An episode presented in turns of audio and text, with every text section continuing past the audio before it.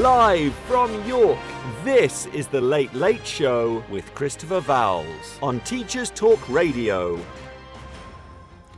Good evening and welcome. Tonight we are joined by Meg Eden Kuyatt, author and creative writing teacher, to discuss her experiences as an autistic educator. So join us as we explore memories of learning with autism, adapting teaching for autistic students, and ways of supporting neurodiverse teachers. Live from York, this is the Late Late Show with Christopher Vowles on Teachers Talk Radio. Tune in live on the Podbean app or desktop player. Just head over to www.podbean.com slash lsw slash ttradio or search Teachers Talk Radio. Follow the hashtag TTRadio. Hello, everyone, and welcome to the Sunday Late Show. I hope you all had a pleasant Christmas holiday and have now dispelled any nagging first week back worries that you might have forgotten how to teach while having been away from the classroom.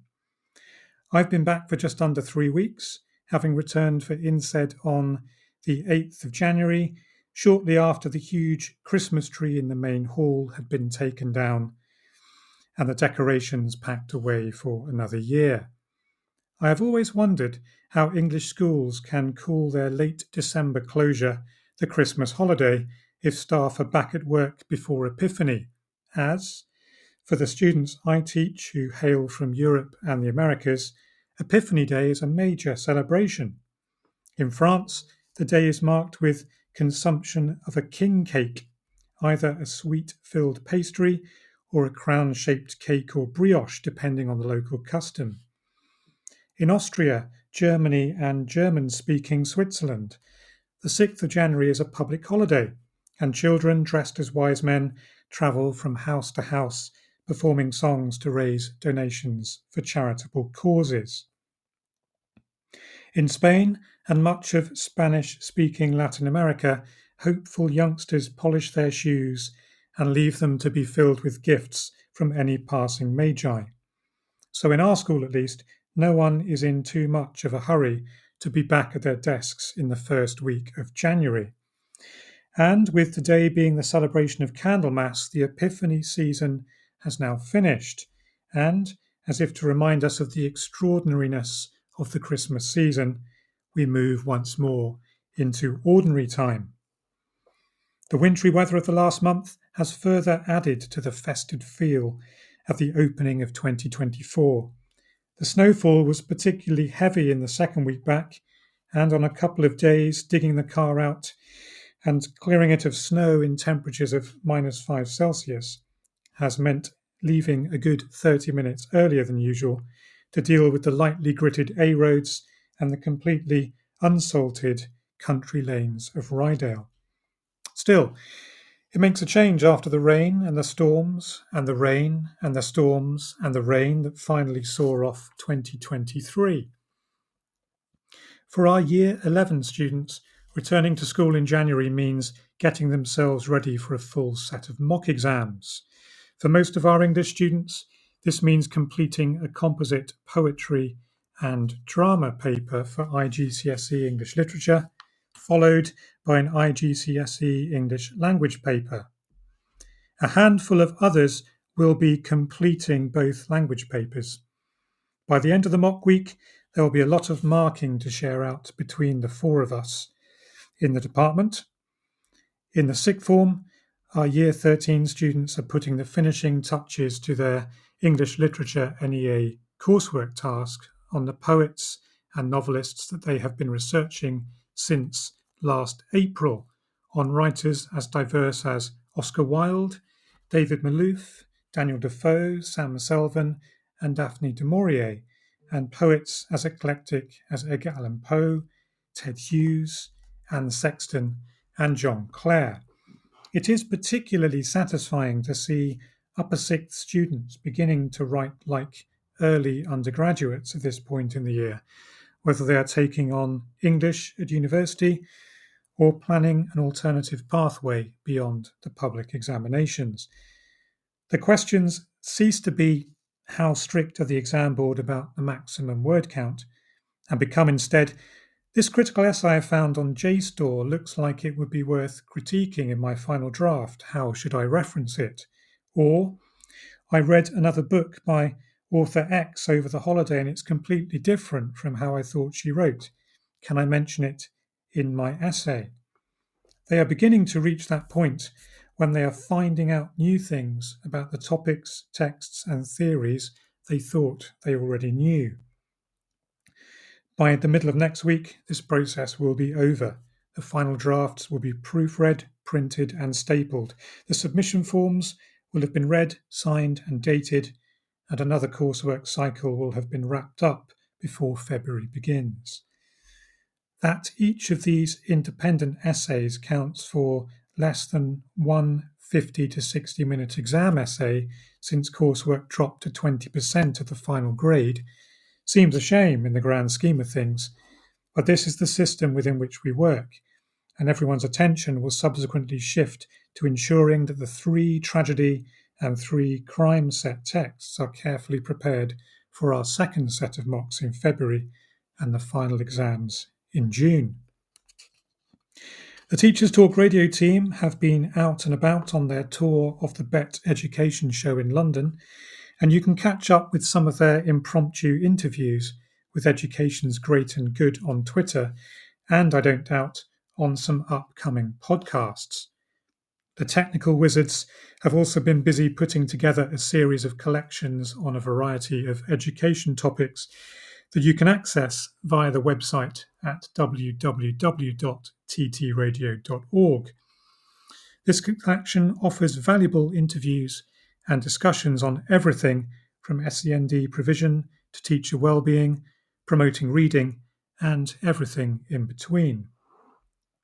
Some of these topics we are also likely to be touching on in this show, as I am pleased to say we are joined by author and creative writing teacher Meg Eden Kuyatt to explore some of the issues that arise when working as a neurodiverse practitioner as she looks back to her experience as a classroom learner, considers how an autism diagnosis affected her teaching practice, and reflects upon how autistic students and educators might be better supported in the future. Meg is a poet, novelist, and educator who has taught creative writing at summer camps, colleges, and writing centres, including Southern New Hampshire University Online, University of Maryland College Park, MTSU Write, Ecclesburg Workshops, and the Writers' Centre in Bethesda. She is the author of the 2021 Towson Prize for Literature winning poetry collection Drowning in the Floating World, Press 53 2020, and children's novels, most recently Good Different, a JLG Gold Standard Selection, Scholastic 2023. She is currently an adjunct instructor in creative writing at Anne Arundel Community College in Maryland, USA. And I'm delighted to say that Meg joins us on the line now. Good evening to you, Meg, and thank you for joining us on Teachers Talk Radio today. Thank you so much for having me. I hope I've given people a good sense of your career so far, but is there anything you think I've missed you'd like to add by way of introduction? Um, no, it was wonderful. I would just add, um, Good Different just won the Schneider on uh, Family Honor Award um, last week, so that's a new exciting development. Okay, fantastic. Many congratulations on that. Thank you. Perhaps we can begin then, Meg, by exploring your experience of education in the classroom and at university. What prompted you to become a teacher, and what route did you take into the profession?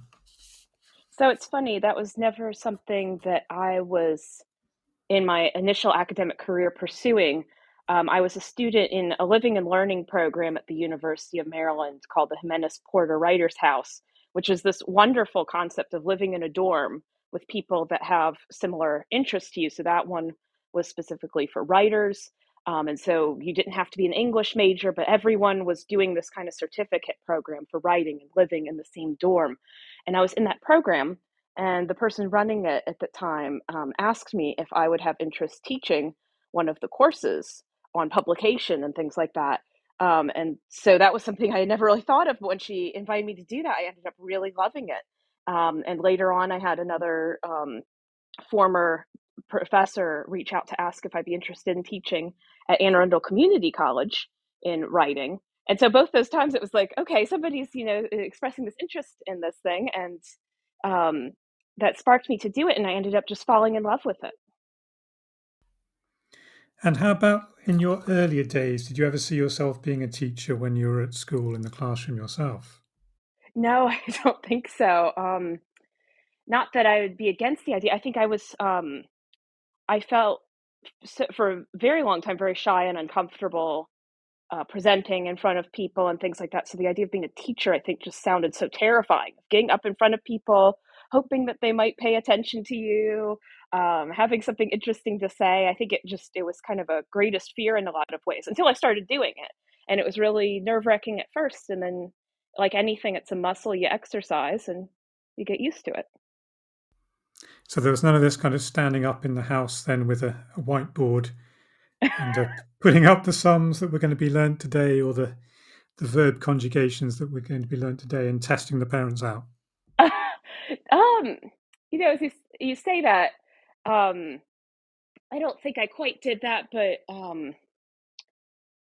yeah, I I was an only child, and so I did definitely do things with my parents that were not too dissimilar to that. But I don't think teaching was ever really on my radar. I wanted to be an artist. That was what I really wanted to do, um, and create, um, which I think are tangential. Um, and I think that's what led me to writing.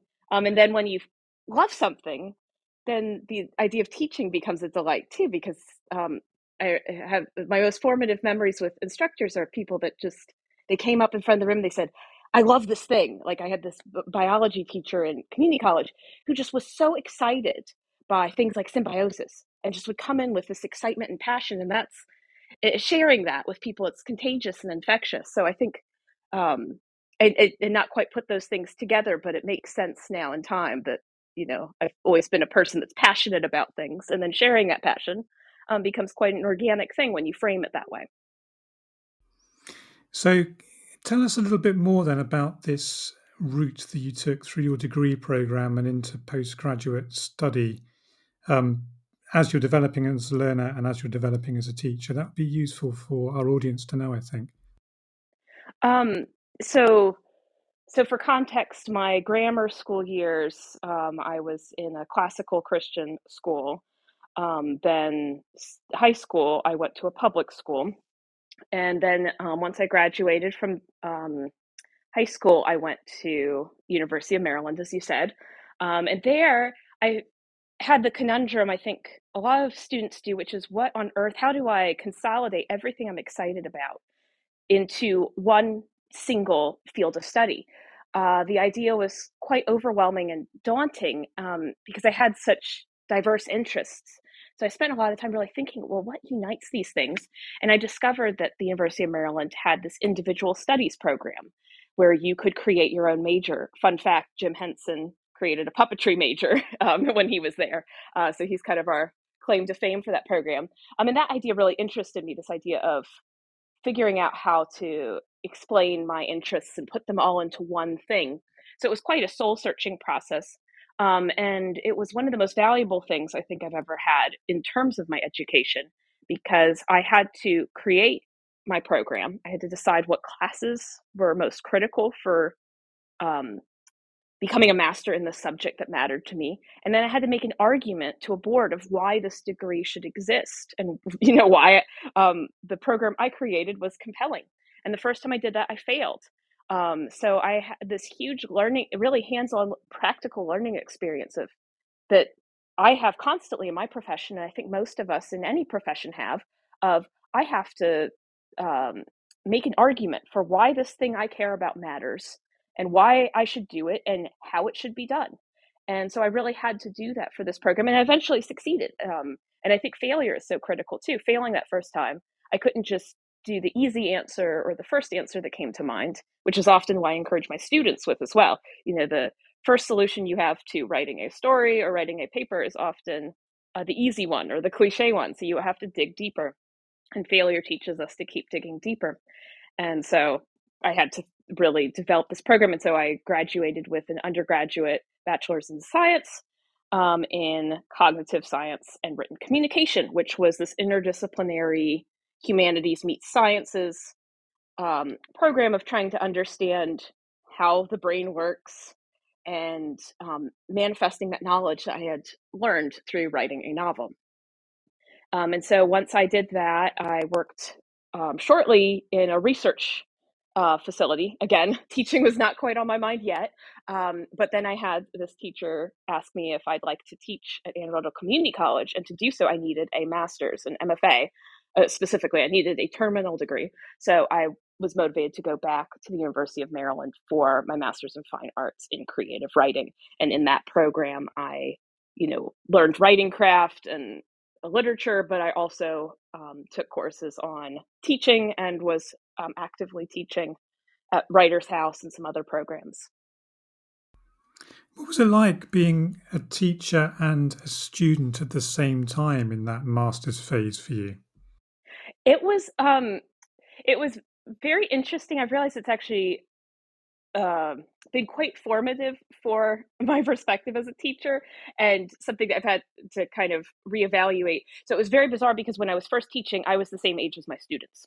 So that gave me an approach to teaching that I wanted to be very conversational. I wanted to be very colloquial, perhaps a resistance to that classical model I had before as well. I was like, I really just want to be hanging out with you, teaching you what I know. And there's times I think that I still really value that idea um, again, that idea of passion. I think when we're coming in and having a conversation, it also levels the playing field in the classroom where it's not the hierarchy of I am the person in authority and you are the ones who will listen to me. And there's obviously times for that authority dynamic, but I think that there's something very empowering for students when they're given some autonomy in that classroom of um, we're all I often tell my students, you know, I'm a writer too. I'm struggling with these same things of how to successfully write an essay or write a story as you. So, in that sense, we're all trying to untangle this problem together. And I think that that gives some power and autonomy to the students in the classroom and some invitation for them to be participants in the classroom as well.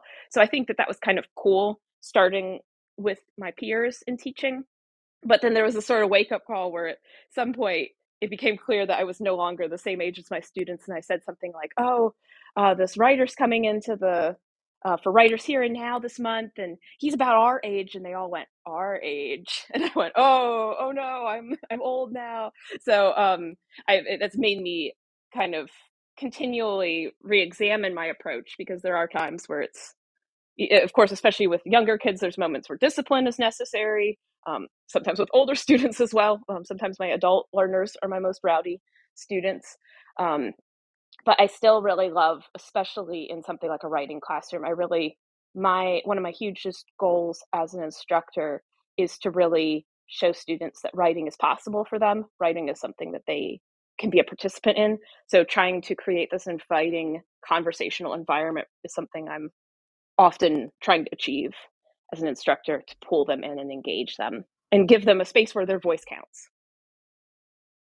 It's interesting you talk about this concept of a kind of almost flat hierarchy in the classroom. It's a theme that we've heard repeatedly actually on this show from various creative writing practitioners. We've heard about it being an effective model in the English prison system. We've heard about it being an effective model in uh, other American community college contexts. Mm. There is something slightly complicated about that position, though, isn't there, Meg? Yes. Um, well, there's a lot I could say about that, and there's a lot that's um, what you're saying is making me think about the conversations having right now about the pedagogy of the workshop model and how there are some problematic aspects to that model that, um, as somebody who has a lot of privilege, I have not really um, always thought about. But that's uh, being questioned. You know, um, being a writer and sharing your work is such a vulnerable thing. And you think, especially for younger writers, where it's like the first time they're doing this thing, I think we have so many traumatized and scarred writers, and so many people who say, like, oh, I hate writing or I hate poetry or something like that because of these classroom experiences where they were vulnerable, and they shared, um, or perhaps they witnessed that happening and they it was punished you know oh here's the only correct way to write poetry or the only way correct way to interpret poetry or whatever. And so um, and i think likewise in the workshop model you have this vulnerability if you're sharing your work and the person leading the workshop has a lot of authority in saying what is good writing? What is not good writing?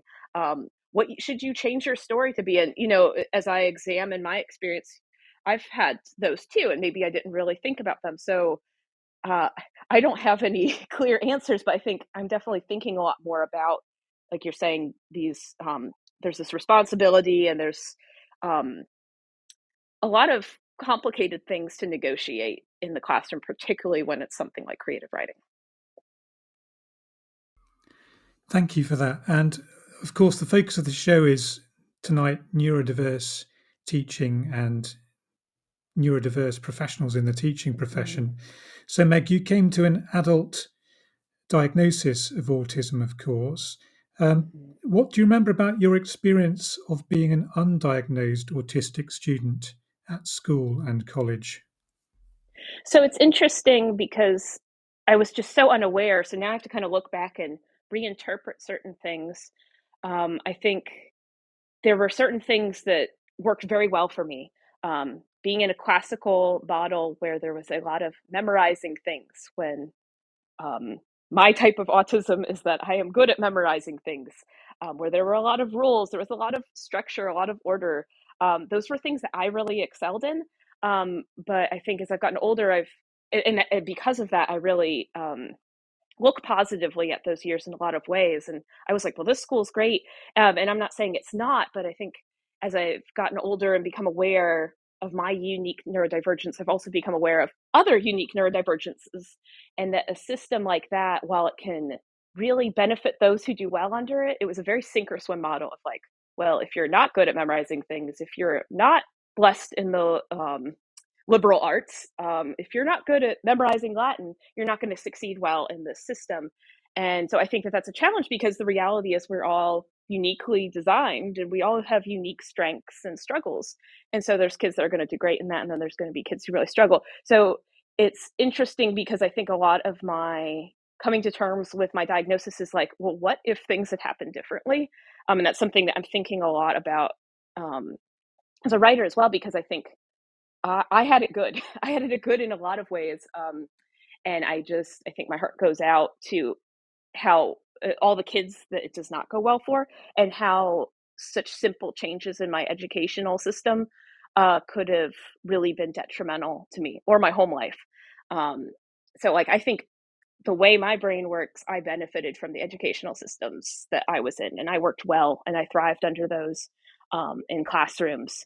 Um, though that said, there were situations that tended to be relatively minor, but were a lot of misunderstandings that I believe largely stemmed from uh, my neurodivergence. Like one time in high school, I got accused of cheating because my handwriting fluctuated. Um, and so little things like that that um, people making assumptions because something does not look exactly the way they expect. Um, or me having sensory issues with certain things and being told I was having a bad attitude about it or whatever. Um, and there's a lot of things I suppressed, and um, so I guess I thrived under the system, but also I masked a lot um, and I suppressed a lot. And eh, to this point where it's a little hard to discern what I suppressed and what is me. So there is kind of that consequence as well. Um, what would have been what would have looked like if I hadn't had to um, constantly survive difficult sensory environments. Um, my school was very small, very crowded, or not crowded, but very small rooms. Um, and sitting in the same room all day, we didn't really get up. You were discouraged from getting up. Um, so there's a lot of me just putting up with sensory things. So I've had to kind of unlearn more things about coping with my autism, like that of, you know, I don't have to always just put up with sensory environments till I explode. Uh, maybe I can communicate. Maybe I have some autonomy that I can make things better. So, was writing part of that sense of autonomy, then, that sense of freedom from perhaps some of those constraints? Yes, um, I think when I was younger, that was largely manifest through art. That I it was like I don't understand how to say things in words. Um, I was very not verbal or having trouble. I shouldn't say not verbal, but um, I had latent verbal development, which is a sign of autism. Um, and so verbal processing and um, verbal communication has always uh, often been a struggle for me. So yes, art, um, and then as I got older, writing because I think college was the first time I started having to really come to a head with my autism. That I was starting to be in environments that were not as sensory friendly for me. That um, it made me acknowledge there are people that work differently than me um, because my home was very sensory safe, very autism safe. Um, then you go to college in a dorm room where people are different than you. Um, I went on lots of um, summer mission trips, staying for a whole summer in other places um, with people that are different than me, um, teams that are different than me. I think those um, I didn't know how to process those at first. I went, I'm just so overwhelmed. Why are people doing these things that make no sense to me? And so I would often run away and I'd write and I'd just write out my thoughts. And yes, so that was definitely autonomy and freedom and processing, just trying to figure out what is going on. And then that helped me regain some power of going, okay, this is what's happening here, and trying to figure out how to find solutions. So, does your writing now as an adult then make look back on some of those times and try to re narrativize them? Is that partly one of the purposes of your writing? Yes, I think there's especially I write middle grade largely now. I've eh, for a while wrote predominantly for the adult market and young adult, and now I've been really enjoying middle grade, and I think it's in part for that reason you said. Um, I think there's a sense of trying to process lots of things that maybe I pushed back. I was like, even uh, reading through my childhood diaries, I was very inarticulate, and there was a lot of I'm feeling a bad thing, and I. I, I, think I'd, I'd write a dramatic journal entry, and then the next day it was like, Dear Diary, I wrote wrong yesterday, as if there was this sense of like, you're not allowed to process these kind of negative emotions. So I think there was a lot that I just kind of like pushed back. And so now I'm taking this time to go back and process, but also to move forward. Um, like my most recent book was a lot of me going through the same thing as my character. She's discovering her autism and how to advocate in her classroom. And that was me discovering my autism diagnosis. So it's interesting because it was look simultaneously looking back in certain ways and thinking, okay, what was, you know, what was my educational environment like as a child and what sort of things were um, uh, struggles with my autism or could have been struggles if they had escalated um, but then there was so there was that looking back but there was also this looking forward of you know here this is what i'm going through right now and you know um, what do i need? What do i need to learn? What, what will help me? What tools do i have? Um, and walking alongside my character kind of figuring those out with her. And are there thinly veiled versions of real people in these books? yes. Um, well, I, I, say that in an oversimplistic way because I, I, like to stress for my books, it's not like I'm writing about somebody. I'm more, I think, as writers, we're writing about how we felt about something. So it's it's not that real person. Um, and it's often conglomerations of different experiences with different people, but that maybe had a similar feeling. So um, in that book, especially, there's you know glimmers of educators that um, I found very difficult to work with, but also glimmers of educators who really empowered me. I had a teacher in eighth grade who said I was a good writer and who was listening to what I was writing, and that was a huge catalyst for me becoming a writer. And I think every writer you talk to, they had that one teacher who read their writing that said they were good, that believed in them. Um, and then, like I said, there's also you know the experiences I struggled with, like the teachers that really um, kind of crossed my sensory boundaries and my personal boundaries um, and kind of teased me in ways that um, I didn't like, but I didn't have the language to um, confront. Or, like I said, teachers that, you know, accused me of things like cheating and didn't really give me a chance to explain myself or anything like that. Now, there were also teachers too that helped you develop as a writer. And you've talked to me before about the role of literary magazines at school. Would you like to say a mm. little bit about that and how it shaped your development as a writer? Yeah, so uh, my education with literary magazines was twofold. In my public high school, we had a literary journal.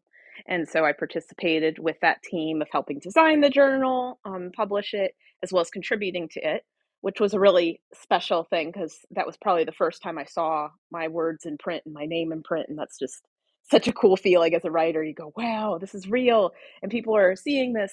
Um, but the other fold of it was um, my own education because um, around that time as well, I was um, interested in sending my work out and heard about literary magazines so I was sending on my own and learning about that. And my mom was an incredible figure of encouragement with that. That um, she would fund my literary magazine fees. I'd send to contests and things like that. And I, I wouldn't send everywhere, of course. You, you know, I'd request money and I'd make an argument to her of, you know, why this thing, um, why this is important. And she, you know, funded some of them. And she said that that was part of my education, um, sending my work out. And um, often they came with sample issues of the journal so then I could read those and learn from that. And she said, you know, that's part of your education. And she was absolutely right.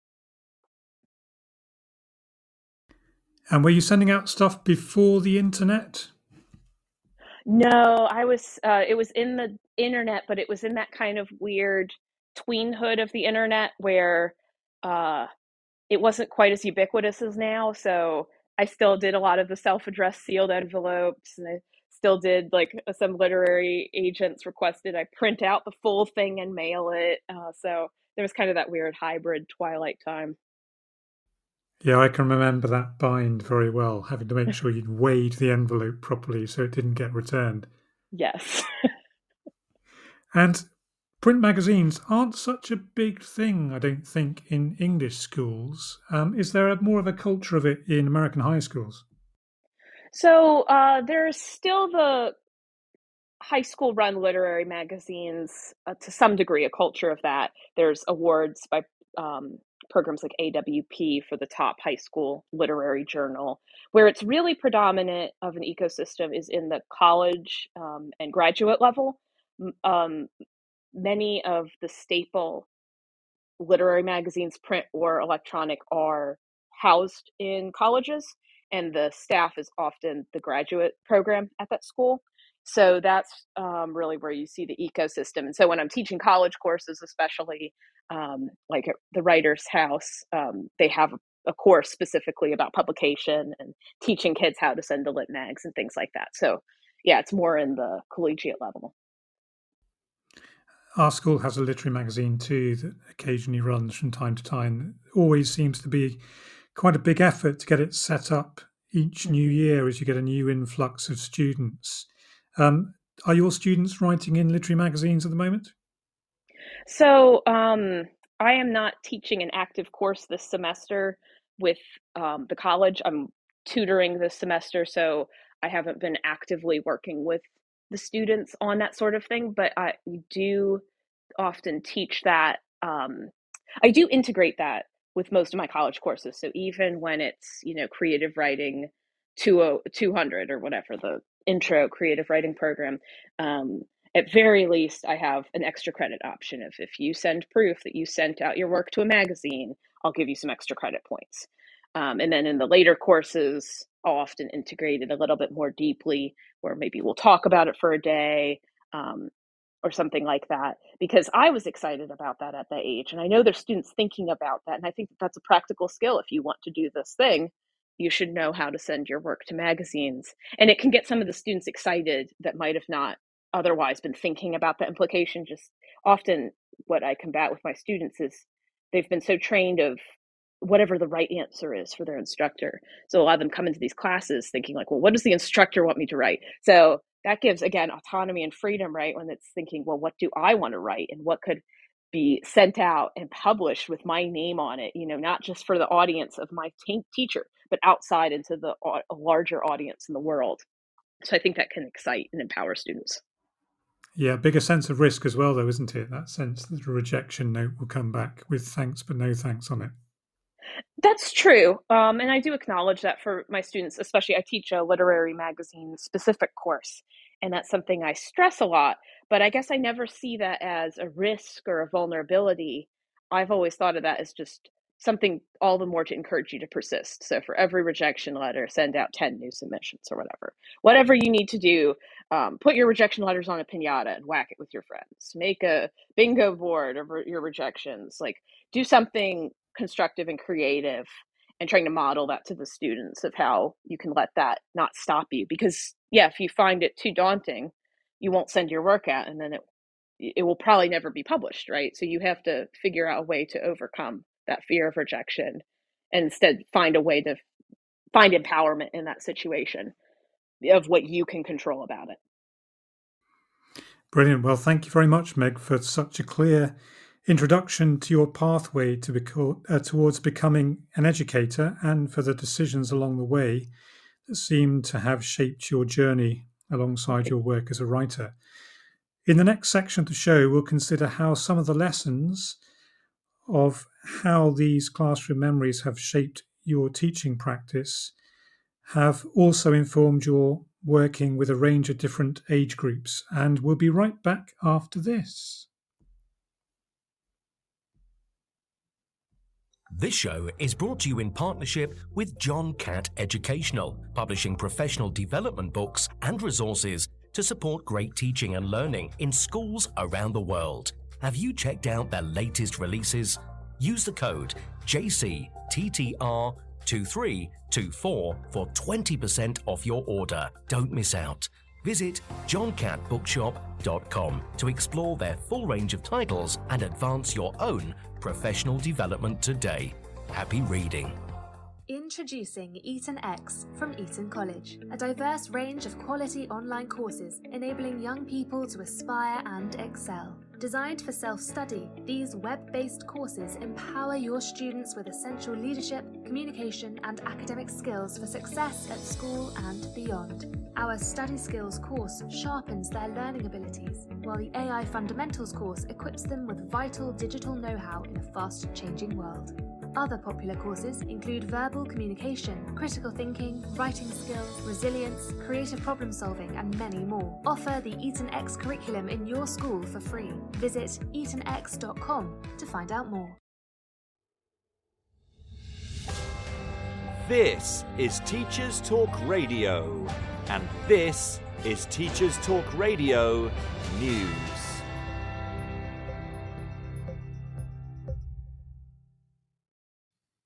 Ofsted finds itself in the news again as inspections paused for two week period to allow inspectors to undertake mental health awareness training begin again on the 22nd of January. ITV News shared the results of a survey of almost 2,000 school leaders, which showed that 97% support the removal of single word judgments. The survey, carried out by NAHT Union, followed the outcome of the inquest into the death of Ruth Perry.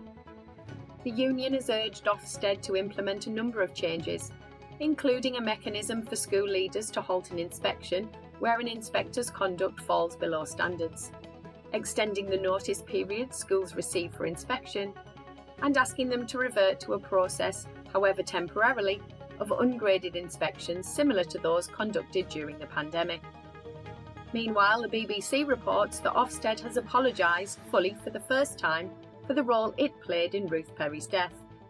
The apology came at the same time as Ofsted responded to the coroner's Prevention of Future Deaths notice.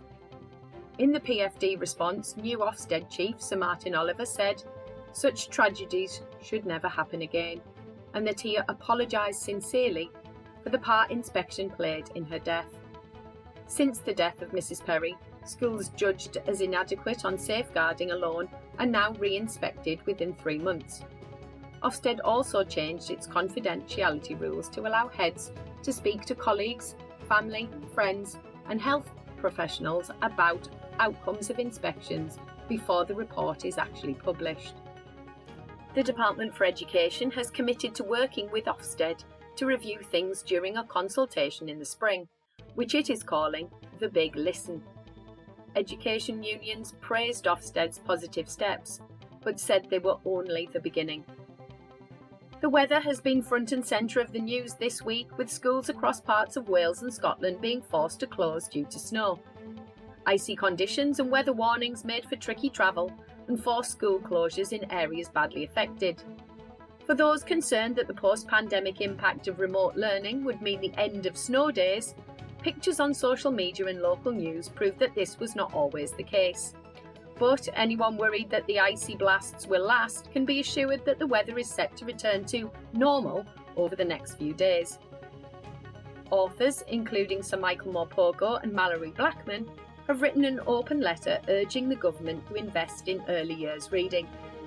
According to a Book Trust survey, only half of children between 1 and 2 from low income families are read to daily, with some families struggling to access books and being in need of support. The letter from authors is addressed to both Prime Minister Rishi Sunak and Labour leader Sir Keir Starmer and says it is not right that children from poorer backgrounds are deprived of a life rich in reading. Sir Michael Morpurgo is president of the Charity Book Trust and helped launch their new campaign, Get Reading, to support disadvantaged children in family reading. He spoke on BBC Radio 4's Today programme saying that the younger that children are introduced to the power of stories, the better chance there is of putting them on an extraordinary pathway of knowledge, understanding, and empathy.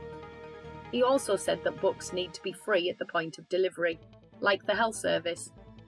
A DFE spokesperson said, We are committed to raising literacy for children, but Sir Michael said that these efforts are clearly not enough. Finally, The Guardian features an article which looks at research in America that appears to show that children learn better on paper than on screens. The research follows headlines across the pond which focused on the nationwide collapse in reading scores among American youths, citing a four point drop in the comprehension skills of 13 year olds, falling below skill levels of 1971 for the worst performing students. Politicians appear to be assigning blame to the pandemic and the subsequent lockdowns, with remote learning being labelled as bad for students by the Biden administration.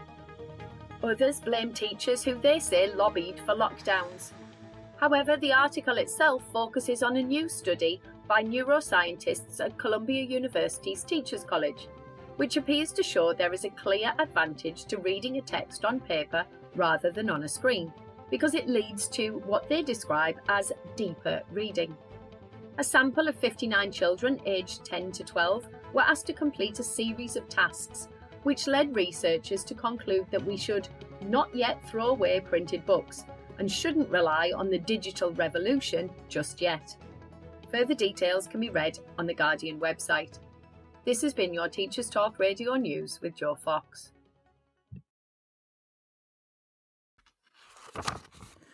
Welcome back to our show on neurodiverse practitioners in the classroom with poet, novelist, and creative writing teacher uh, Meg Eden Kuyatt. In the opening section of the show, Meg spoke about some of her experiences as an undiagnosed neurodiverse student in the American education system and the pathway she took into teaching. Now, of course, Meg is responsible for teaching students, many of whom will now have diagnoses for neurodivergence, to develop their writing skills. So, Meg, could you tell us a little bit about the different teaching context within which you have worked since university before we move on to the role that adult diagnosis played for you? Sure. So I teach in a few contexts. Um, I teach predominantly adult learners at creative writing centers, um, online as well as in person. I teach at Anne Arundel Community College, like you said. So I teach a lot of um, 100, 200 level creative writing courses there. I've taught graduate level, as you mentioned, Southern New Hampshire. Um, and I've taught at other universities online and in person. I've also taught for children. Um, I do school visits now, so that's often a context in which I'm thinking about teaching in a very brief context, but I've also taught creative writing workshops uh, for a writing summer camp called Writopia uh, for kids ages six and up. And what do you enjoy about the difference between particularly teaching in summer camps and teaching your adult learners at the community college?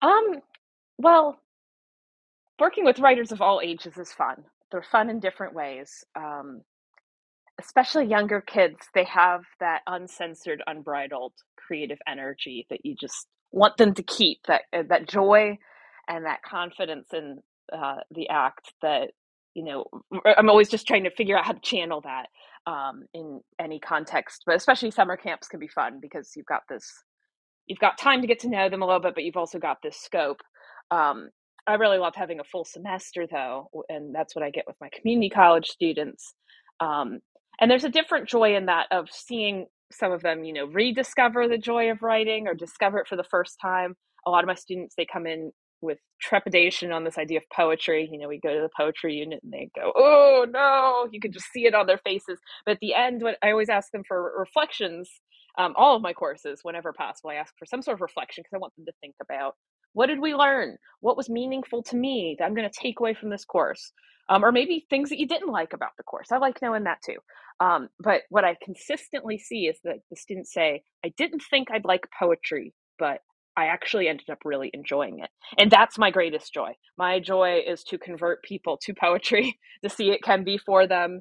Um, that it's not this really limited definition that we've often had of poetry equals Shakespeare or poetry equals some sort of um, what's the word? Some sort of um, kind of abstract metaphor that needs deep interpretation. Uh, all those things can be poetry, or it needs to rhyme, or it needs to use elevated diction. Those are all things poetry can be, but poetry is so much more expansive and rich than that. And so I love being able to see students realize like oh this poetry thing can be fun this poetry thing can be interesting this poetry thing can resonate with me on a personal level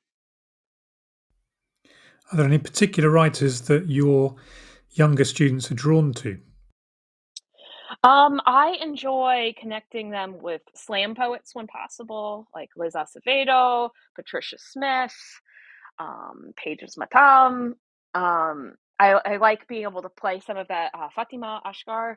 Um, I think that one that allows for a multimedia context. So we're not just purely reading something on the page, we're getting to hear it, we're getting to see it. Engaging multiple senses is always going to be helpful. And it also allows for multiple ways to talk about literary interpretation um, and critical analysis because when we're reading on the page, we're reading a text and interpreting it in one sense and in a critical sense.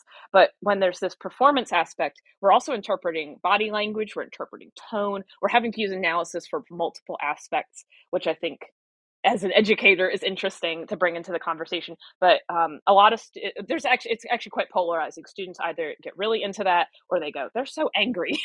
So that's interesting too to see how they respond um, but I like those as well because they employ colloquial language. So people go, oh, wait, they're speaking like I do. they're not using some antiquated language that I never use in my life. Oh, that's that. Even if they don't always like it, often, um, for example, I do a personification prompt with a lot of my students and I play um, readings of slam poets or just poets in general reading personification poems and right away they go ah i get what you're trying to get us to do. So it's very effective and um, gets them engaged even if they don't necessarily love it. I think there's also that permission to use the everyday isn't there that you see in you know the writing of the black mountain poets for instance.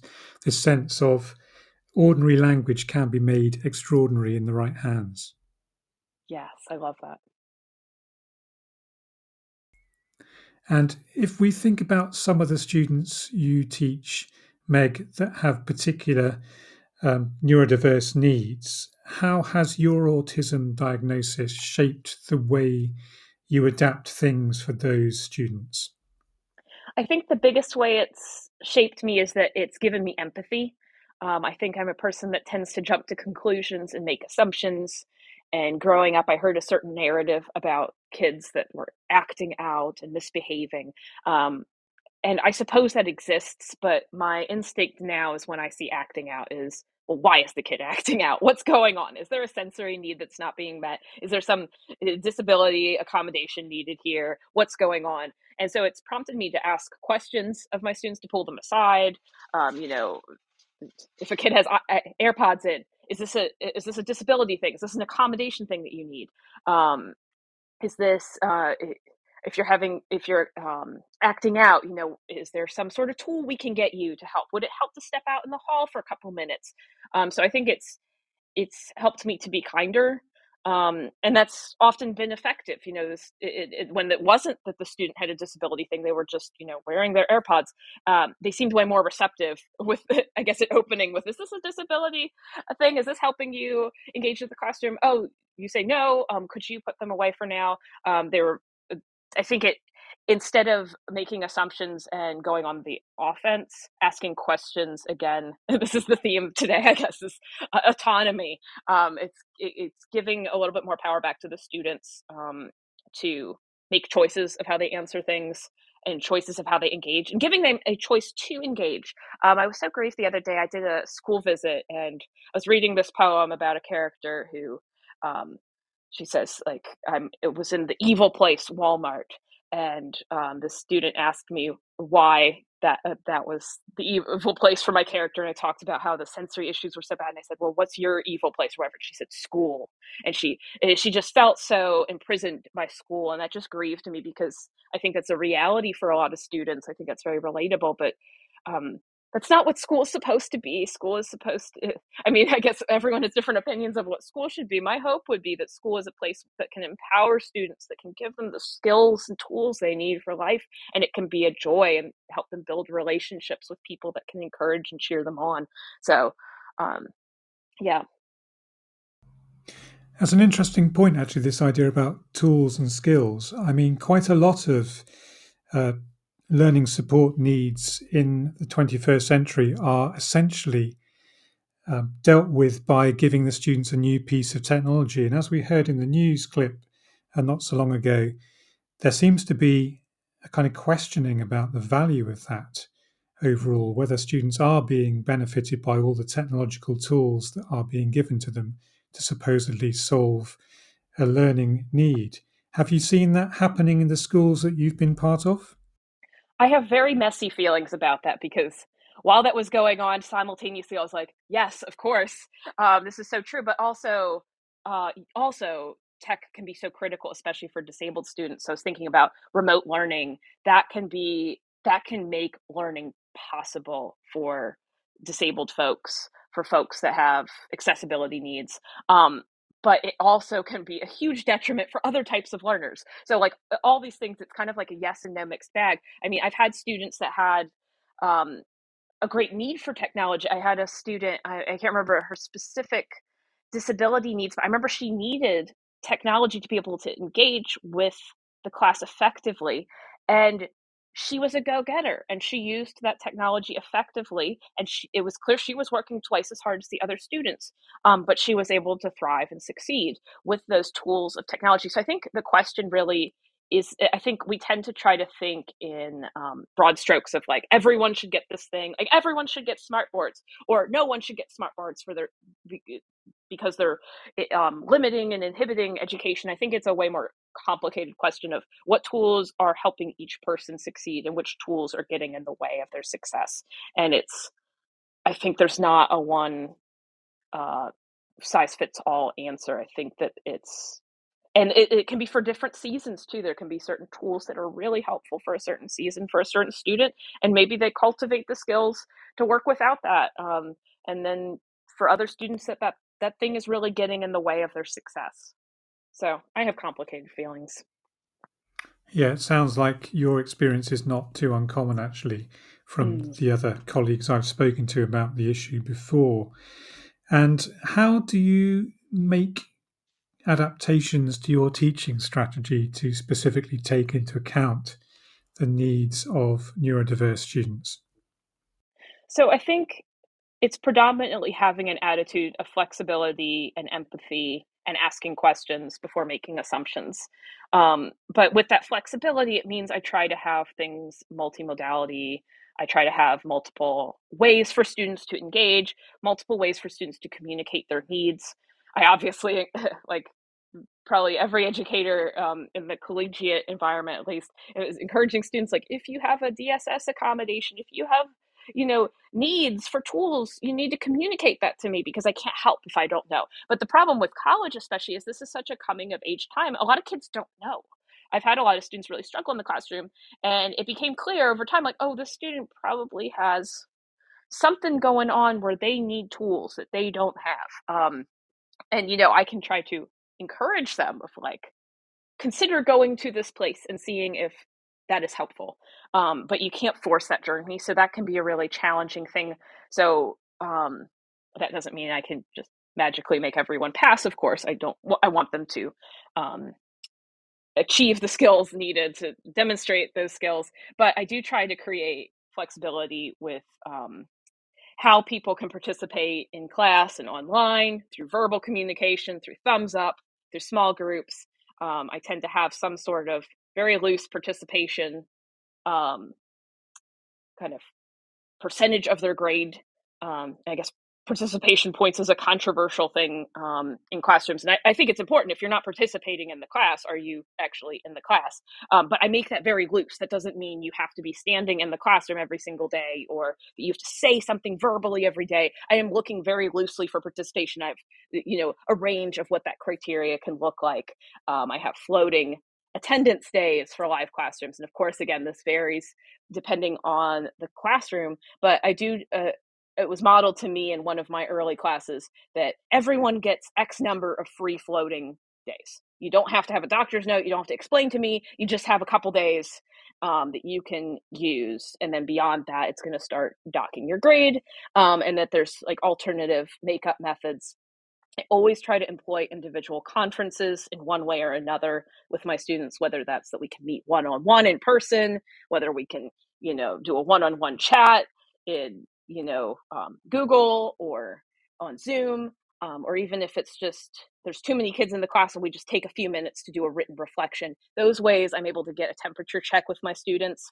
And again I, I, tend to make assumptions that's my nature. And so i've had students i thought oh they're you know just being really rude they're being unengaged.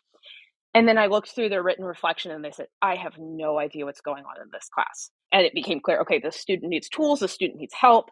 Um, and I wouldn't have known that otherwise. And I would have assumed that they were just being awful. And so that was very humbling of going, okay, the students that may act out, they may act out because they're frustrated that they can't get this material. They may feel powerless that they don't have tools that are able to help them. And, you know, especially at Anne Arundel Community College, we have a lot of offices and a lot of resources. So if I know that, I can point you in the right direction of somebody that can help. So those are a how few the, things. Sorry, how did the community college manage the engagement challenge during the COVID lockdowns? So, um, that's a good question, and you may get different answers depending on who you talk to. I was already teaching online for several years before COVID. So this was not a challenge for me. I just did everything of what I usually did. Um, it, you know, if I had maybe a little bit more flexibility um, with the, I think with Zoom meetings, I remember just everyone was so struggling. So I think I was a little bit more generous with literal attendance in the classroom. But like I said, I, I, tend to try to have some flexibility with that anyway. Are there other ways that they can engage? Can we, you know, do an email correspondence to be checking in and that they can demonstrate knowledge of the be like the information? Can they contribute to their small groups wiki page? Um, and that maybe it's not during those hours, but they do it at another time. Um, I'm just looking very broadly for participation, and I've always kind of, to some degree, did that. And the pandemic maybe just made me a little bit more generous, understanding um, the difficult circumstances my students are going through. And if we think about your as students and the ways you're working with students, how has your sense of yourself as an autistic practitioner shaped the way you organize the practical nuts and bolts of your classrooms, whether it's in the online environment or being back in the physical space? Because I know certainly most of my colleagues found it quite difficult to suddenly shift from one way of working to a completely new way of working. Was that a similar experience for you, or have you acquired a natural flexibility that makes that tolerable? Yeah, I feel like I don't have a good answer for you because um, I think I started teaching online in 2016 or 2017. So, um, and it, that was relatively early on in my teaching career. So I think I had that kind of shocker much early on of, okay, how on earth do I translate the same thing? Especially when I was getting summer units. I, have heard so many people complain a bit in my department of like, oh, the summer courses are the worst. You only have six to eight weeks to teach a semester's worth of material. Um, and i guess i i hit that hurdle way earlier so i kind of figured out a way to adapt it. Um, so i don't really have a great answer. I think the reality is that there are two different ways of teaching. You have to teach very differently online versus in person. You, you keep obviously the critical material you're teaching but um, the way in which you're thinking about i guess as i've talked about participation you have to think a lot more loosely. Um, you have to extend a bit more grace of what um, online learning is going to look like. Like I heard so many people get so annoyed about like, oh, the students are turning their cameras off. And so I require them to turn cameras on. And I'm like, as an autistic person, being on Zoom is an ex- like Zoom screens for extended periods of time is an exhausting form of masking. It's somehow more exhausting than in person, I think, in part because you're not getting the same, you're getting a limited amount of input to make masking decisions on and social decisions on. So the anxiety is like stronger. So, you know, I don't leave my camera on unless I absolutely have to in Zoom. Why on earth would I make my students? That's ridiculous. So, you know, I did other things like that. Um, I, especially in COVID, this is kind of tying back to your last question as well. I remember I made a lot of our in person class sessions on Zoom just working sessions. And I said, you know, I'm not going to teach anything. You're just going to hang out here and you're going to do your paper. You're going to, and then you can come to me and we can go into a breakout room and we could talk about where you are if you got questions. Um, and I think that that that was a way to, you know, make it a little less strenuous that they're not having to do a new reading. They're not having to pay attention to another thing on the screen. They're just getting a cha- they're getting a little bit more time to work on this thing and get some individualized feedback. So you know, I can employ similar techniques in the classroom, and I did.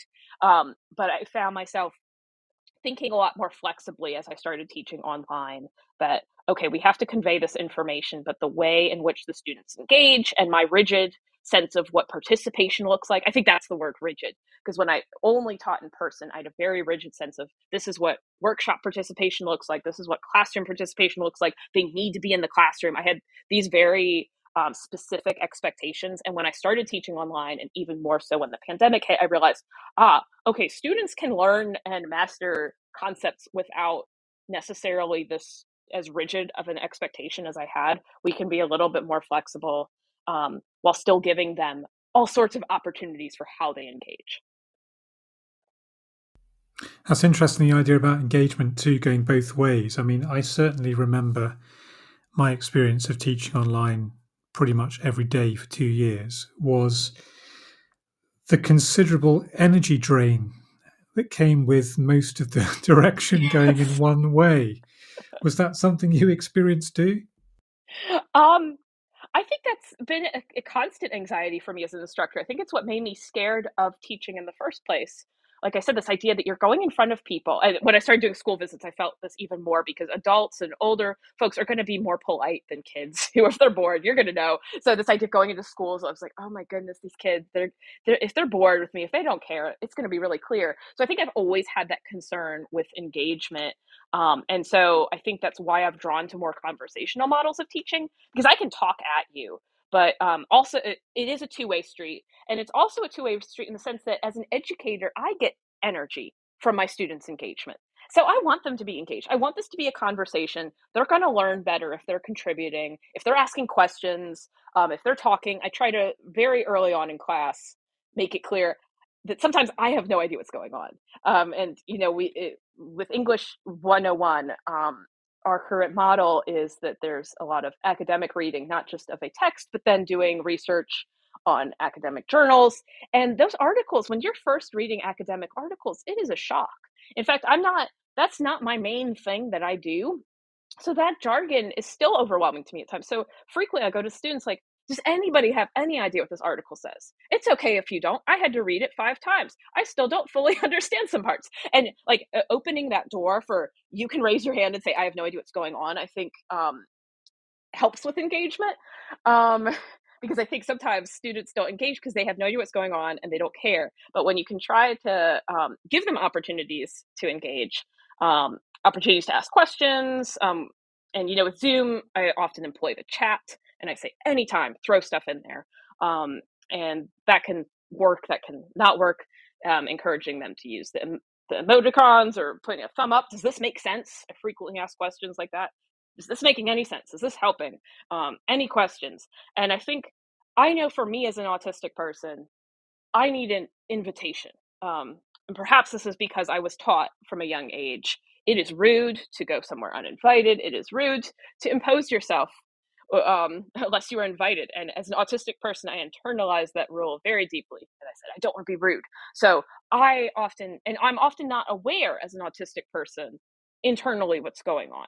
So I often don't know that I don't know what's going on until someone says, Does that make sense? Do you have a question? And then I might go, Oh, wait, I actually am having a lot of sensory issues right now. Oh, wait, I actually have no idea what's going on. So um, I think I I do try to employ what I find helpful, which will not necessarily help every single student, but I hope that they're flexible methods that help a lot of students um, and may help students that would particularly struggle without those things.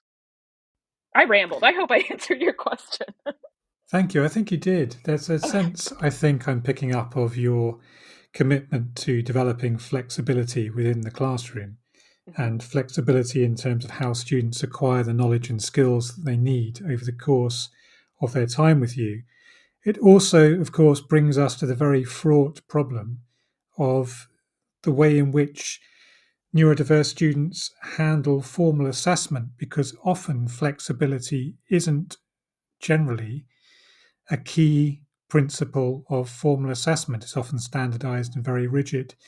How do you help students prepare for formal assessments in your context? Oh, I am so sorry. I will probably not have a good answer for that because I have been spoiled in that the contexts in which I teach do not require formal assessment. Um, in fact, I my classes don't even require a final. So I always and I feel I do not like formal assessments, so I would not employ them without needing it. So I always have like a final paper or something that um, they work on for a significant portion of the course, and there are lots of opportunities for revising, for peer feedback, for teacher feedback. So most courses in which I teach, that is the model. Um, and I think in the collegiate system, we don't. I have not seen as much of the um, formal assessment is necessary. There's a lot more flexibility of how you employ a final grade and stuff like that. So I'm often doing what I find most practical of writing a thing, revising it, getting peer feedback, teacher feedback, revising again. That's the most practical thing. Um, so this is perhaps part of why I don't feel excitement by the idea of teaching full time in the scholastic system because I know that that sense of um, the formal, you know, the multiple choices and the very um, specific way of thinking for standardized testing is a huge part of our education system.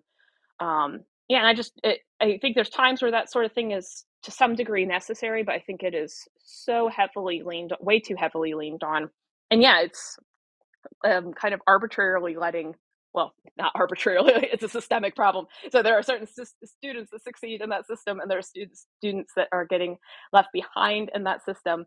Um, I'm grateful that our graduate model um, has been changing to be more flexible because I know in the past it used to be you had to get certain grades on the ACTs or um, all these different standardized things. Um, many programs that I'm familiar with now are dropping that. So my hope is that we can move away from that and more towards models that demand critical thinking. But I know that that is, you know, hopeful thinking that, that this is a real problem that people are facing. And do many of the students who come to you have challenges that are caused by their prior experience of formal assessment, do you think? Well, I think almost all students are scarred by that experience. Um, just the way that they enter education is formed by that. It's always um, in fact, my flexible thinking is often one of the biggest challenges my students have to overcome because they have been so programmed to have rigid thinking that they go, okay, but like, what what is the how do I get an A on this? And I say, well, you follow you follow the rubric here. You do the things I ask you to do, and they're like, okay, but like they want like um, the step by step ingredients, recipe instruction for how to get an A. And the reality is, I want them to demonstrate that they did a thing. I don't want them using AI. I don't want them, you know, um, just copying and pasting something from online. I want them to use critical thinking. So um, I think my teaching method is in part a rebellion against this um, very rigid, standardized teaching method because I really want to push my students to have critical thinking um, and to demand them to think beyond just here's what I'm telling you to do, regurgitate it to me. I want you to create something new with your perspective and your thoughts. And we may disagree, but I want to see your thoughts. I want you to form an argument. That's really what I want you to learn.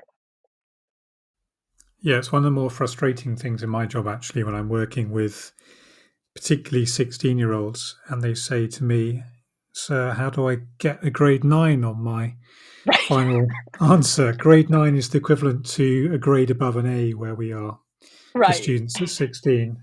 The government changed from A star to U, which people more or less understood, oh. down to nine to one, which people are still trying to get their heads around. But the answer generally in an English literature class, particularly to the student, is well, you have to convince the examiner that you've done well enough to be placed above the 91% threshold of marks available. Um, so essentially, the way you write a grade nine essay is to cross the grade nine threshold once they read your essay. But once you can convince them that all that actually means is writing a really good essay to the best of their ability with the tools they have and the knowledge that they could acquire by sitting down and doing the learning, then that becomes a bit easier. But it can take a lot of a lot of answering with answers they don't want to hear until they get to that point. Yes, and it's um, repetition. I feel like I just have to say it a lot. Um, and some of them it doesn't necessarily fully go through, but I think a lot of them I see a transformative process where they go, "Oh, I have to think bigger. I have to think deeper. Um, I have to actually think and engage with this thing." Um, and I, I think engage is a big word.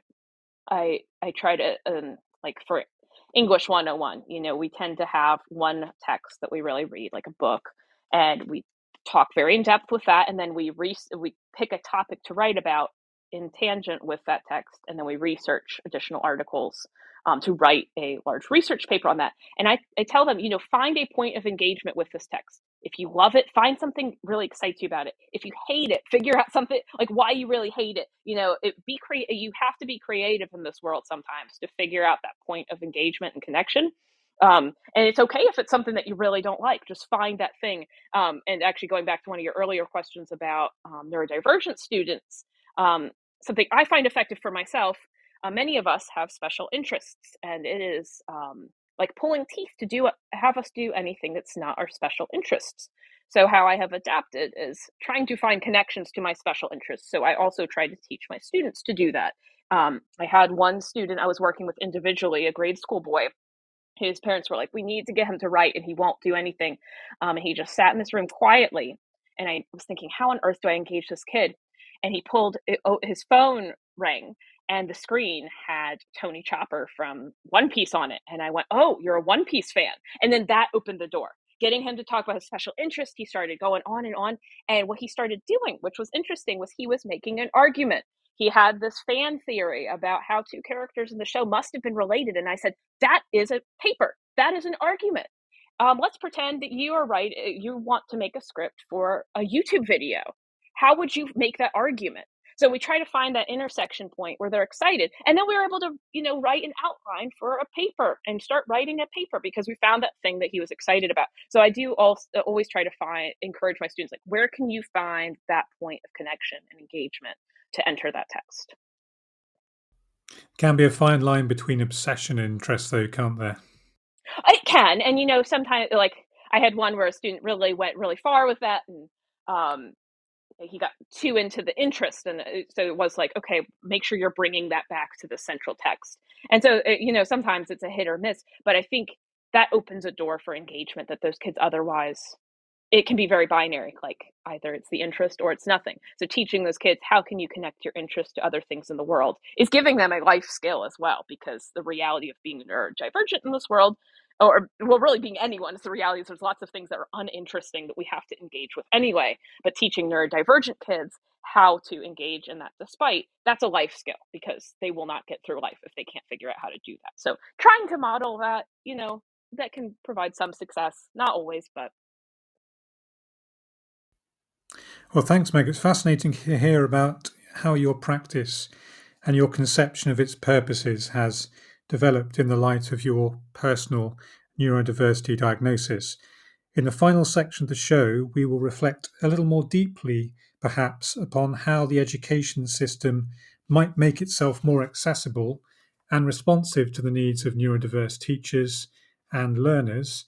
And we'll be right back after this.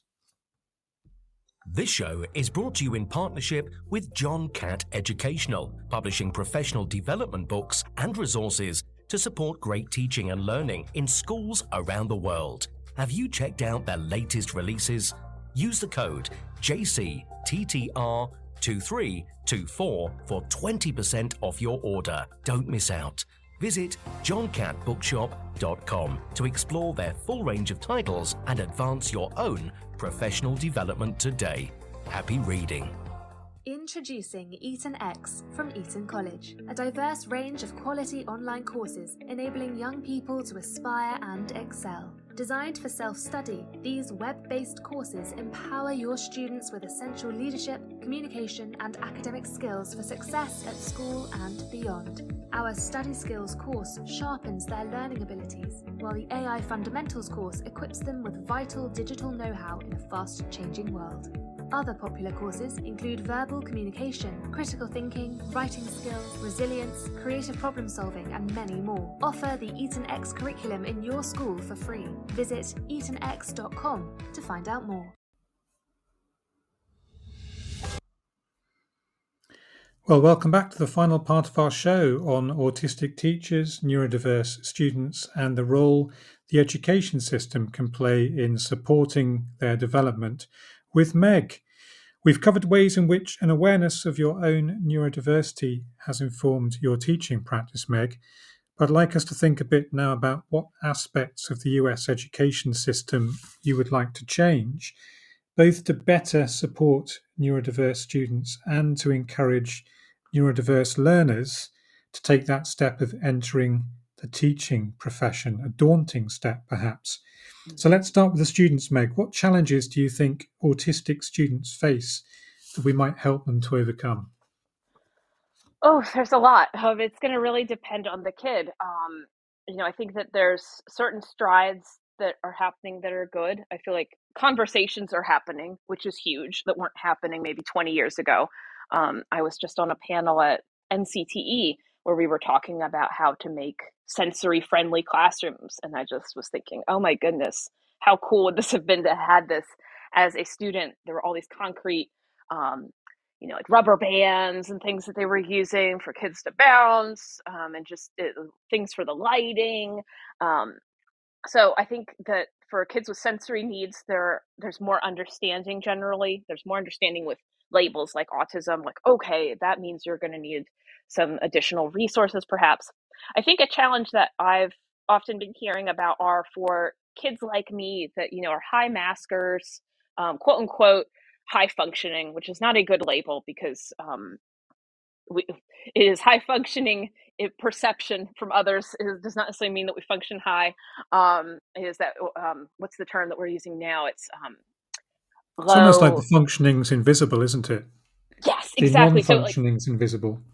Right. And the struggles are maybe not visible to people. So it's low support needs, right? Like we think of certain kids that need have high support needs where it's like we need a bunch of people here to make sure they're not um, you know, physically violent or, you know, um, shouting echolalically in the middle of the class. Um, but then there's the kids that you know are masking and are struggling and nobody really knows and in fact i've heard people say um, about their kids thinking like well uh, he he function quote unquote is considered too high functioning so he's not eligible for certain things.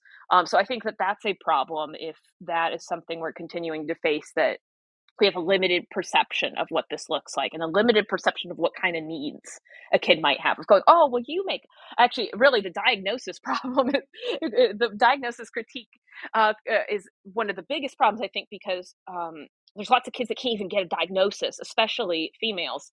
Um, i've heard that the parents have gone over and over again to different places and they say oh she makes eye contact. Oh she has friends. She can't possibly have autism. And in fact our diagnostic criteria are really for the kids in trouble. The kids that are hitting the point of trauma is when they can get diagnosed. So um, we're not helping intervene for these kids when they can still be doing well. We're waiting until they're at the point of absolute crisis, and then we're going, okay, you can have a diagnosis, and that's making it way harder for the kid.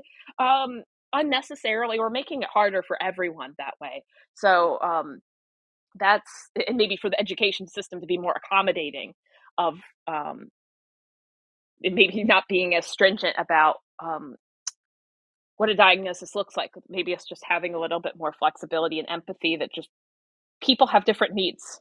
And let's just try to figure out what this kid needs and helping them get that. Yeah, it's a challenge. Certainly, the diagnosis point is a challenging one in the UK because quite a lot of the resource comes from the government, mm-hmm. and there's a kind of pressure really on that kind of spending because there isn't that much cash around. Mm-hmm. Yes. Yeah, I think I don't fully know um, all the nuances of our system. I think um, in some ways there's more opportunities, but there's also more opportunities for misunderstandings and misknowledge of what this looks like. Does funding come from the states, the individual states in your system?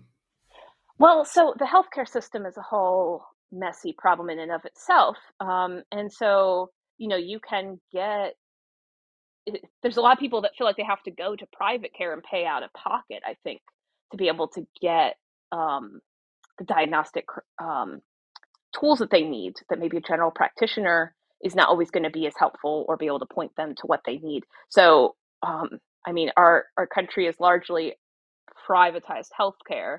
I mean, there are some more public healthcare options, I suppose, but that is that's a whole other can of worms of a, a huge problem in our country.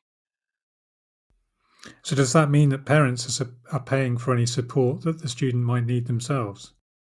Um, so that's really going to depend state by state. I think there's, and this is really interesting when I, I talk about this stuff, the reactions I get to read from readers is really interesting. Some people go, I can't believe that there'd be a school that wouldn't have accommodations for autism.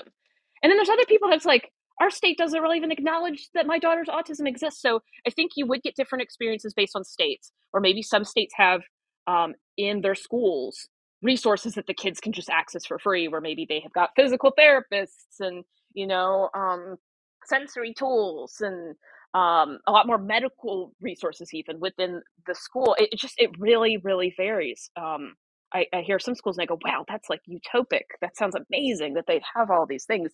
And then there's other schools where you know nobody has anything, so the parents are having to go outside of school, outside of their general practitioner, perhaps even to be able to get help for their kid. The the big thing I tend to hear, and again, I, I feel like um, this is a lot of stuff that I maybe don't know as well because as an adult getting a diagnosis, my journey is very different. But from parents, what I tend to hear is their biggest struggle is just getting the diagnosis in the first place, even.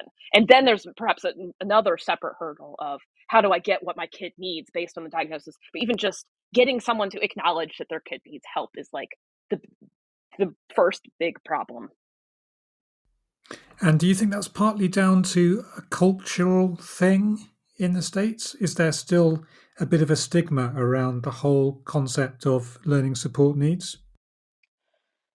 This again changes on who you talk to because, again, I, I talk to educators who have trouble understanding what I write and they go, Well, everyone's got a diagnosis, there's no stigma. And how would these kids not get the support that they need? So I think that there are some places where maybe there is less stigma, or from the perspective of adults, perhaps there may be less stigma um, or from the perspective of kids. Um, so I think that there are definitely environments where there is less cultural stigma, but I think there are other environments where there is a lot of cultural stigma.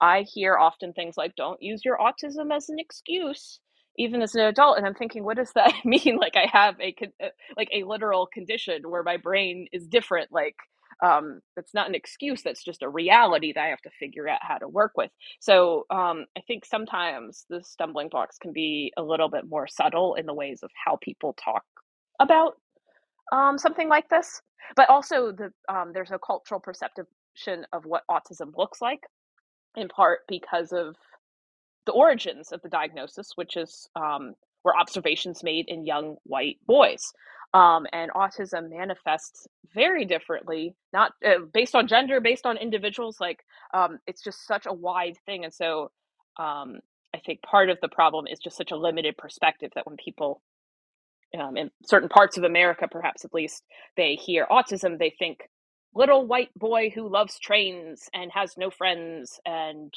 uh, makes no eye contact. And if anything is not that, they go, oh, that can't be autism because I knew I had a nephew and that's he was autistic and that's what it looked like. Um, but you do also hear ableist language too. So people will say, oh, he has autism. And so um, as if it's this like cancer diagnosis or something. So I think there's also this sense, and people go like, oh, oh, that's so awful. I'm so sorry for your loss. Like, so there, there's that aspect. I think it, the answer is that there's a, there's a um, it's not one single thing. There's a lot of different um, problems. Some of them may be more subtle, um, and some may be more overt. I think you've put that well, Meg. Um, if we look at the idea of getting more neurodiverse teachers into classrooms. Do you think that might go some way to reducing that sense of stigma and increasing understanding within the system? Oh yes, I mean um, that panel at NCTE was just mind blowing to me, and it was the person heading it was a Canadian teacher that was autistic, and I was just thinking, how cool would it be to have an autistic teacher? Like they would get it, and uh, you know he's actively doing things to make the classroom safe because that's another aspect I guess we haven't talked about is that a lot of autistic kids are kind of quiet quitters when it comes to school. They it's just too much, and we see that. Um, okay, I, I want to say lots of things that maybe are oversimplified. Um, but you know even like uh, hikikomori in japan which is more nuanced than that that's not just autistic kids quiet quitting but um, there's perhaps uh, it's been suggested that that is a factor of it that many of those uh, hikikomori that are staying at home and um, being shut-ins um, maybe neurodivergent, maybe autistic.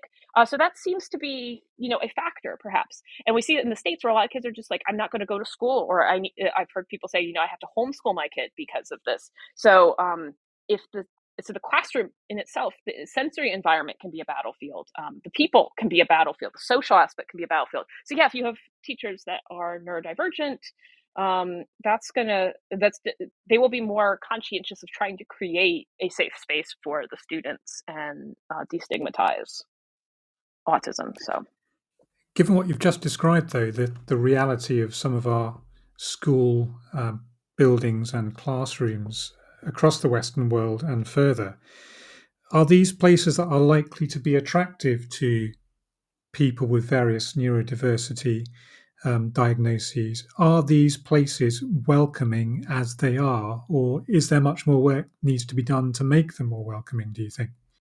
Well, I hear from a lot of kids of how not welcoming it is. Um, I'm trying to remember the full story. I remember there there was a kid that um, one of their accommodation needs was a support animal, and um, the level of difficulty, uh, uh, which I think is a complicated thing. You think about bringing an animal in a classroom. That's that's a um, there's some complicated things with that.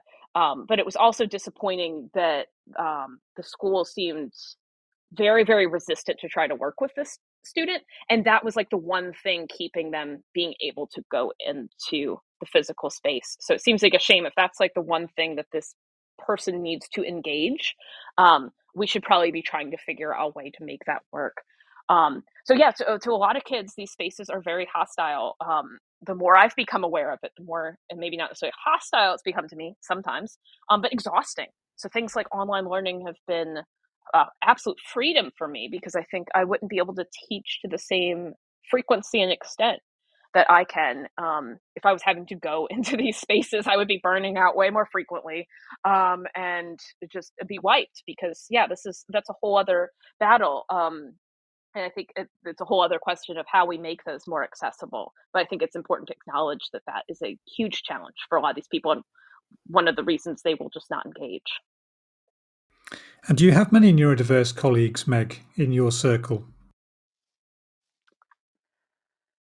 Oh, I, I don't know if any um, have explicitly communicated that they are neurodivergent.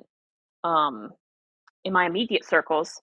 Um, I think you know I, have got friends obviously that are that also happen to be um, in the educational field. Um, but you know, I think as a writer, I've had a lot more conversations with colleagues of like, oh, you know, I'm neurodivergent too. Um, with my colleagues as educators, I can't think of as many where it's like, oh, I'm neurodivergent too. So that is interesting.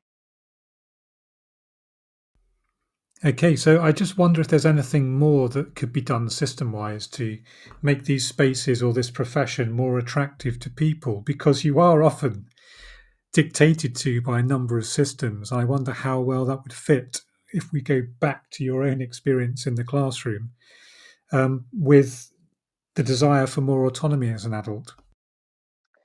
Well, I mean, I think the questions of what what would we like to change about the education system? What needs to be fixed? I mean, I, I could speak for in the U.S. is is a huge problem. This system is, uh, I think, we're at a reckoning of realizing that we've got a lot of broken systems in the U.S. and the education system is one that's particularly crumbling at the moment. Um, and I think one of the things that um, troubles me the most is that um, culturally we are not respecting educators.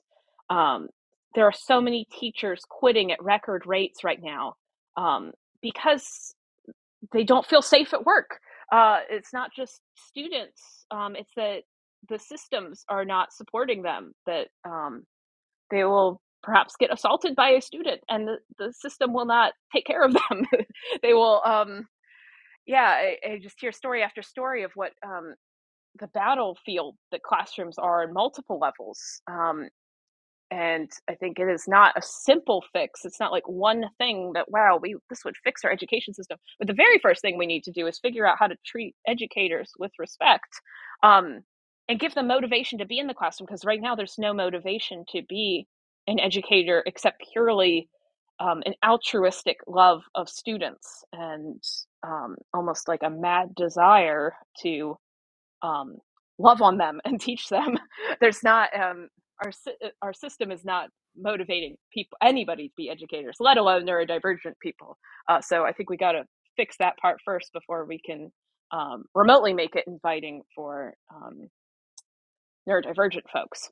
And I think another critical problem, again, that doesn't have a simple solution, but is that of the overcrowded ding of classrooms and the 10,000 different roles an educator, at least in the grammar levels, uh, um, the scholastic levels, is expected to do um, that you really you're kind of having to manage behavior you're having to manage 30 40 radically different kids you're having to um, you know defend them from the possibility of school shooters like it's just ridiculous the number of things an educator is expected to do um, and so how are you supposed to build meaningful relationships with students let alone like teach them much of anything when you're having to wear 20 hats? So um, yeah there's there's a lot of structural problems and systemic problems that I think kind of need to be dealt with at the root first. Um, yeah.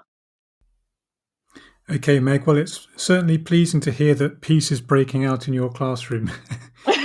from what you've told me this this evening, um, we've just about reached the end of today's show, and thank you so much for sharing your journey from the classroom to the university and back to the classroom with us. Thank you for being so generous in discussing your own experiences with autism, both as a learner and as an instructor. And thank you too for your ideas about how the education um, system might be developed and for the encouraging words of advice you've given to our audience tonight. It's really enjoyable hearing about your classroom practice and how it's adapted as you've moved from teaching at summer camps, workshops, and different community colleges and your encouragement will no doubt prove inspirational for those colleagues who are embarking on a similar professional journey. I wish you every success with your writing and your teaching work in this new year and hope you might talk to us again as your journey continues. Thank you so much for your kind words, Christopher, and thank you so much for your thoughtful questions. I'll continue to be chewing them on them uh, for the days to come.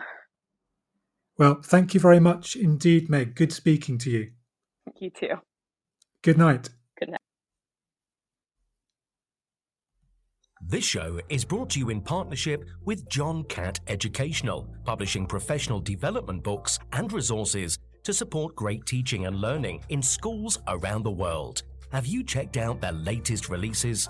Use the code JCTTR 2324 for 20% off your order. Don't miss out. Visit johncattbookshop.com to explore their full range of titles and advance your own professional development today. Happy reading. Introducing Eton X from Eton College, a diverse range of quality online courses enabling young people to aspire and excel. Designed for self study, these web based courses empower your students with essential leadership, communication, and academic skills for success at school and beyond. Our Study Skills course sharpens their learning abilities, while the AI Fundamentals course equips them with vital digital know how in a fast changing world. Other popular courses include verbal communication, critical thinking, writing skills, resilience, creative problem solving, and many more. Offer the Eton X curriculum in your school for free. Visit etonx.com to find out more.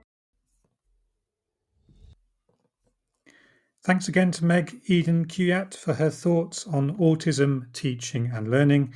And thanks to everyone who has tuned in tonight Do check out our other Teachers Talk radio shows this week. We have a number of new hosts continuing to make their debuts. So look up the schedule on the website and give them a listen if you can. I'm sure they'd appreciate your support and in show text messages. Emily Edwards' show on What Makes a Good Assembly at 9 pm on Tuesday looks like a very valuable listen, while Kun Duk Ku Teague's show promises to offer a new way of thinking about home languages in the EFL classroom, and you can catch that at 11am tomorrow. As always, you can listen to anything you've missed with our excellent and ever growing panel of teacher presenters at www.ttrradio.org.